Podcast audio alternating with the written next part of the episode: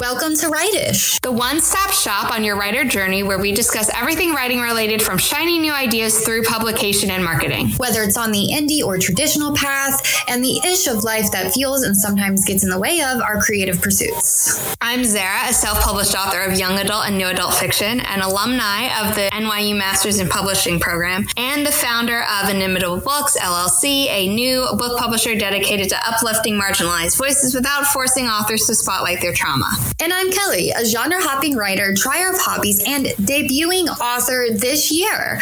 My book, Down the Well, comes out in September 2023. Be sure to add it on Goodreads or Zara's favorite alternative, Book Hype. Links will be in the show notes. You've heard your high school English teachers talk about it, but for a refresher, the author's voice is a part of what makes books so memorable for readers. So, what exactly is the ever elusive voice that has slipped through a many writers on the start of their journey? It can mean many things, which I'm sure is what causes some of the confusion. But the voice can be that of the author. It's like when you've read multiple books by a certain author, there's the trend of, oh, this is kind of how they tell a story. Are they conversational? Are they sarcastic? Are they witty? Are they the type of author who does the, you know, the characters like, it can't get any worse? And then, like, in a movie narrator voice, it got worse type of thing. Authors do a lot of things. You normally fall in love with the writer's voice, even if you don't understand that that's what that is, because it can often be very tied into your narrator's voice. Now, a narrator can be an omniscient narrator who could be a proxy for the author, but it might not be. It could be just a god like omniscient character that is commenting on everything, kind of the way that in Pride and Prejudice, it opens with a very famous line. It is a truth universally acknowledged that a man in possession of a good fortune must be in want of a wife. Jane Austen is not actually saying that because she believes it. In fact, she is saying that because Pride and Prejudice is a satire and she is making fun of that societal rule. So she is not the exact same as the narrator in that book. Sometimes your narrator is the main character of a book. That's common in a lot of children's, middle grade, young adult, even new adult books. Adult books, sometimes it is, sometimes it's not. So it's how the story is being told to you separate from oh is it told in flashback? Is it told in multiple points of view? If it is told in multiple points of view like many books are nowadays even if the author is trying to make the character sound different because if they all sounded the same then why do you need multiple points of view? It's like the voiciness that you hear in the head. If you imagined the writer reading it out loud to you at an author event if they don't do their own audiobooks like neil gaiman does then that is the voice that we are talking about in this episode. I love how you brought up Neil because I was going to be like, if you pick up a Neil Gaiman book, you know it's a Neil Gaiman book, even if you didn't know. But voice is the natural way you tell a story. So, with all this being said, it's good to preface that no two people would tell the story the same way. I mean, there are a lot of author tubers online that do flash fiction. Immediately, who comes to mind is our good friends Chandra and Natalie. They do flash fiction live and they have the same prompt, the same words to include, and the same amount of word count to get to. And they tell completely different stories with the same prompt. So it's good to know that like voice is obviously just another storytelling tool that makes your story unique to you. It's the reason retellings can work so well as a trend. Yes. Because even if you've read at this point what feels like a million Greek mythology retellings, none of them are going to sound exactly the same. Sure, there might be some underlying similarities between the fact that Zeus normally has a big ego. He's normally the frat bro of the big three type of thing. Like, there are certain things that we've all taken to just be canon at this point maybe you're subverting it and that's your change and that's totally fine. But one person is not going to write the exact same thing as someone else.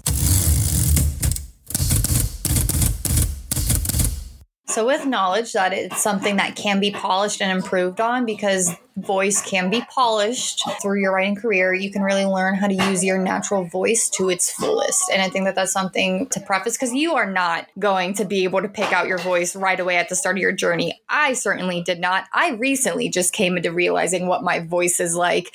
And that was a very recent aha moment for me, guys. Well, Kelly had been doing some smaller pieces of fiction as part of something on her YouTube channel a bit ago. The channel has had a rebrand and relaunch. So a lot of my old content is privated for me that I can look back on. But because of where I'm wanting the channel to go and because of the new content I would like to provide with a higher quality to it, those old videos are no longer visible for the public. But yeah, you can look up my YouTube channel, Ink Steady, and try to catch one of the live streams. Normally, we talk about craft for the first stream, and then at the end of the month, we kind of go through a longer form accountability with your goals. That YouTube channel will be linked in the description down below. In the Wayback Machine, there was a YouTube video series that Kelly was doing where she was writing shorter stories per month, I think. Yeah.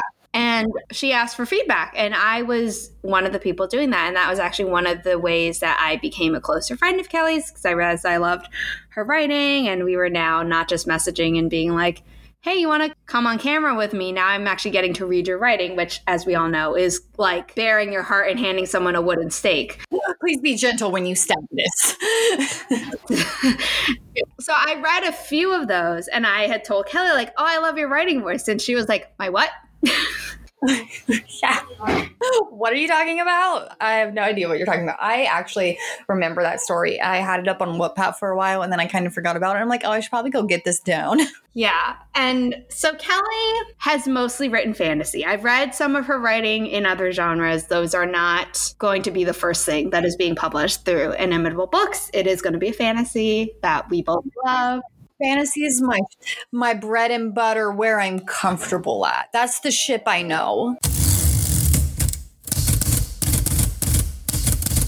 But that being said, voice can be identifiable across genres. Now, as someone who identified Kelly's voice, that is not to say that I knew what my voice was on my own either.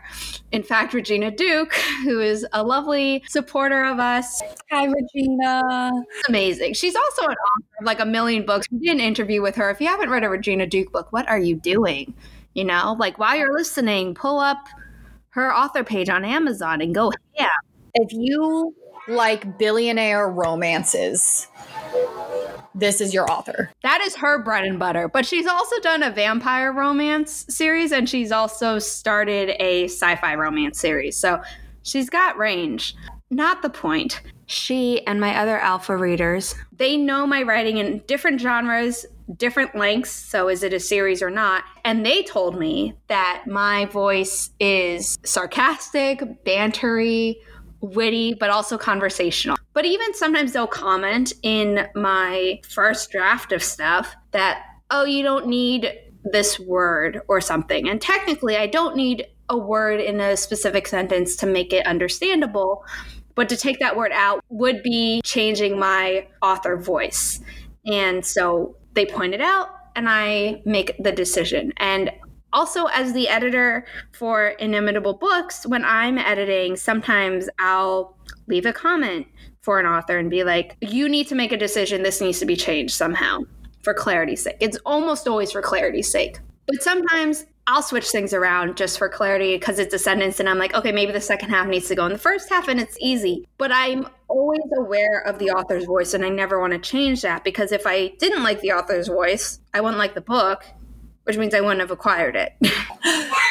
Something else, too, I think can be kind of said here is like you said, like voice can be identifiable. But looking at like Cornelia Funke's Inkheart and The Thief Lord, right? Two entirely separate stories, but both feel as though they're being read from a storybook by an impartial narrator, while still championing the power of being a child in a world full of often corrupt adults. I know that was your part, but I did not want to leave that out because I was like, oh, I love Inkheart. yeah, no, and I actually left out the example earlier that I had written down, which was Laini Taylor, because she has two series And I fell in love with the 2007 Dream Dark series thanks to the Scholastic Book Fair. It's my happiest time every academic year when I was in my nursery through middle school. It was only two books, which was really disappointing. It was like one of those series that just didn't continue for publisher reasons.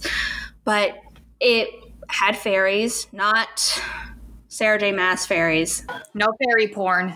But Anyway, fairies as in the ones that we thought of like Tinkerbell, but maybe trickier and meaner, but not human side is Fae that Jesse Elliott also wrote. And those are great. Obviously, we love Jessie. We also interviewed her too, so her episode will be linked as well. So she wrote that, and it feels very fairy tale y, not just because it has magic in it, but you know, like when a story is told, if it has magic, whether or not it sounds like a fairy tale or not. Mm-hmm. And then she had a young adult series in 2011, Daughter of Smoke and Bone. But that reads so much more like a teenager's inner monologue. And yet, reading it, if you had read Dream Dark, and it wasn't just about Laini Taylor's name on the cover, there was something that you could go and be like, this is her.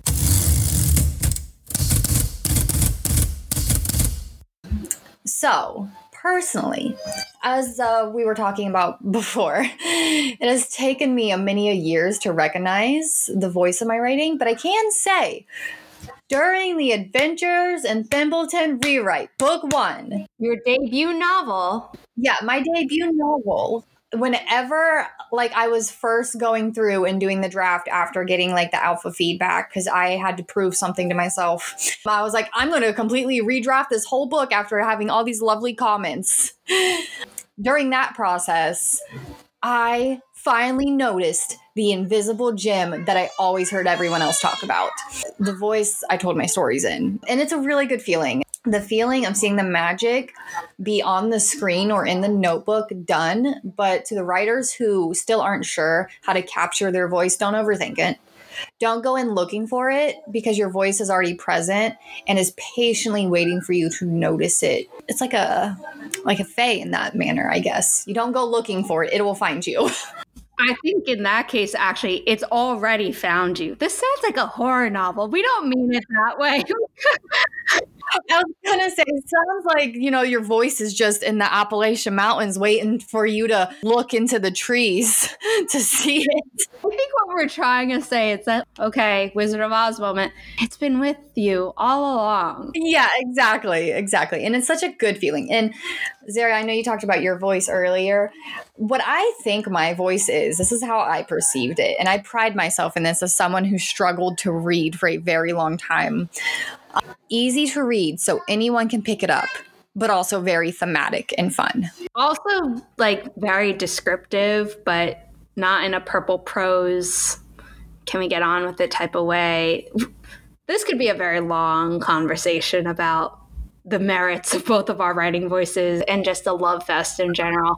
This is to say, you're really going to like Adventures in Thimbleton. In the meantime, This is the Writish Podcast, and we'll be back with another episode next week. Don't forget to follow us on Instagram at the Writish Podcast and on Hive Social and Ko-fi at Writish. Bye. Bye.